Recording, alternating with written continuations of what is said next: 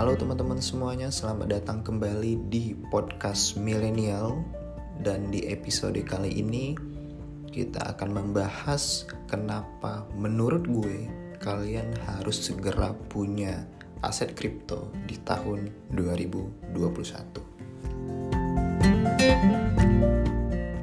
Sebelum gue melanjutkan podcast ini, gue ingin menyampaikan disclaimer kalau podcast ini sama sekali bukan ajakan untuk membeli ataupun menjual aset kripto.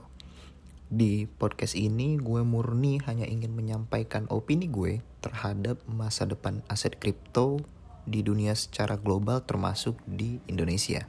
Jadi tetap sesuaikan dengan persepsi dan toleransi resiko kalian masing-masing jika ternyata setelah mendengar podcast ini kalian ingin segera memiliki aset kripto. Trade with your own risk. Gue yakin kita semua pernah mengalami momen-momen penyesalan dalam berinvestasi. Momen penyesalan ini maksudnya adalah menyesal kenapa nggak beli dari dulu. Misalnya nih pas berita soal kenaikan harga saham misalkan PTA dari tahun sekian hingga tahun 2020 ternyata sudah naik e, berapa kali lipat gitu. Dan beritanya rame di internet gitu. Biasanya orang-orang termasuk gue akan menyesal kenapa gue nggak beli saham PTA tersebut dari dulu gitu. Kalau misalkan gue beli dari dulu pasti e, portofolio gue nilainya juga sudah naik Eh, beberapa kali lipat gitu. Nah menurut gue momen ini akan terulang kembali dalam hal ini aset kripto sebagai objeknya. Bedanya untuk kasus aset kripto ini sendiri terutama Bitcoin ya, gue ngerasa banyak banget clue-clue yang nggak mungkin buat nggak diindahkan gitu. Jadi menurut gue sudah banyak nih clue-clue yang ada apalagi di era internet seperti sekarang ini gitu. Jadi menurut gue dengan banyaknya clue-clue yang ada akan sangat disayangkan kalau ternyata di kemudian hari kita semua termasuk gue kembali menyesal kenapa gue nggak punya aset kripto dari dulu. Di podcast ini gue tidak akan berusaha menjelaskan apa itu Bitcoin atau aset kripto secara umum karena memang pengetahuan gue soal ini masih minim banget. Nah, seperti yang uh, kalian mungkin notice dari awal kalau gue selalu ngomong aset kripto dan Bitcoin seakan-akan dua hal tersebut adalah hal yang berbeda. Jadi aset kripto itu ada banyak banget dan salah satu yang terbesar dan paling awal muncul itu memang Bitcoin. Jadi mirip-mirip perbedaan istilah antara logam mulia dan emas. Karena logam mulia itu sebenarnya kan bukan emas doang, ada perak, perunggu, dan lain sebagainya. Tapi memang karena yang paling populer itu emas sehingga kita orang awam kenalnya itu emas sebagai instrumen investasi. Padahal nih di Antam sendiri itu juga jual perak. Nah bedanya kalau logam mulia antara emas dan perak itu kan sama-sama logam mulia gitu. Tapi di aset kripto itu masing-masing aset kripto itu punya nature dan tujuan yang berbeda. E, misalkan e, antara Bitcoin dan Ethereum itu Ethereum itu salah satu aset kripto yang terbesar juga setelah Bitcoin. Tapi secara nature mereka itu beda banget gitu. Kalau Bitcoin uh, itu kalau boleh gue sederhanakan mirip kayak emas yang jadi store value atau penyimpan nilai atau mungkin bahkan jadi uh, mata uang pertukaran global di masa mendatang sehingga ada istilah yang populer kalau Bitcoin itu adalah emas 2.0. Nah, gue sendiri so far mencoba fokus untuk mendalami Bitcoin karena Bitcoin yang udah mulai bisa gue pahami walaupun gue sebenarnya belum paham betul secara menyeluruh.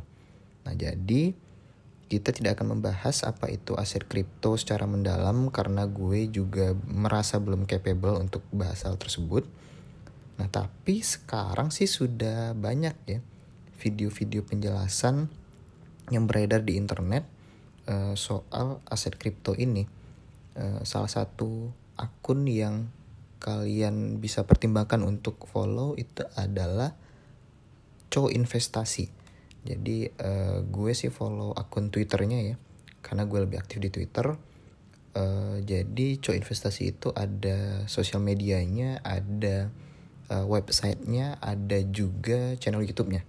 Jadi uh, co investasi itu kayak media yang fokus bahas aset kripto gitu. Jadi kalau kalian uh, ingin mendalami secara lebih dalam apa itu aset kripto apa itu bitcoin apa itu ethereum dan uh, segala macamnya silahkan follow Co Investasi. Menurut gue worth it banget buat uh, di follow gitu. Nah jadi seperti yang gue sampaikan di awal, kalau menurut gue udah banyak banget clue-clue yang memperlihatkan kalau masa depan aset kripto terutama Bitcoin ini sangat cerah dan punya prospek yang bagus banget. Gue akan bahas beberapa hal yang menurut gue cukup penting. Yang pertama adalah market capital yang semakin besar market capital atau kapitalisasi pasar kalau boleh gue sederhanakan adalah jumlah nilai yang diperdagangkan di pasar alias yang diperdagangkan di masyarakat. Jadi kalau ngomongin market capital saham PTA misalnya, berarti maksudnya adalah total nilai keseluruhan saham yang diperdagangkan di pasar atas PTA tersebut. Contohnya, e, misalkan saham PTA yang diperdagangkan di pasar itu adalah sebanyak 1 juta lembar dan harga per lembarnya itu adalah 5.000 rupiah. Berarti market capital PTA adalah sejuta yaitu jumlah lembar saham yang diperdagangkan di pasar dikali dengan 5.000 rupiah yaitu sebanyak 5 miliar rupiah. Jadi eh, market cap PTA adalah 5 miliar rupiah. Nah, jadi kenapa market cap ini menurut gue cukup penting? Karena hal ini menunjukkan kepercayaan pasar terhadap sebuah instrumen investasi. Jadi dalam konteks Bitcoin, market cap yang semakin besar berarti jumlah Bitcoin secara nilai yang diperdagangkan baik jual maupun beli itu semakin besar dan menurut gue menunjukkan kepercayaan yang semakin besar pula terhadap Bitcoin. Nah, kalau kita ngomongin soal angka market capital ya, ketika podcast ini direkam, market capital Bitcoin sendiri itu sudah mencapai 531 billion USD. Jadi uh, jumlah nilai Bitcoin yang diperdagangkan itu sekarang adalah 531 billion USD di mana market capital ini sudah melebihi market capital dari Berkshire Hathaway yaitu uh, holding company-nya Warren Buffett ya. Salah satu tokoh legendaris lah kalau di dunia investasi. Kalian sudah pasti pernah dengar lah setidaknya. Dan uh, market capital Bitcoin sendiri sudah hampir mendekati market capitalnya Alibaba gitu. Dan nggak mungkin ya menurut gue makin uh, banyak orang yang beli dan jual Bitcoin kalau mereka nggak percaya terhadap Bitcoin tersebut gitu. Hal kedua yang merupakan juga kelanjutan dari market cap yang semakin besar adalah maraknya institusi mainstream yang sudah mulai mengadopsi dan membeli Bitcoin.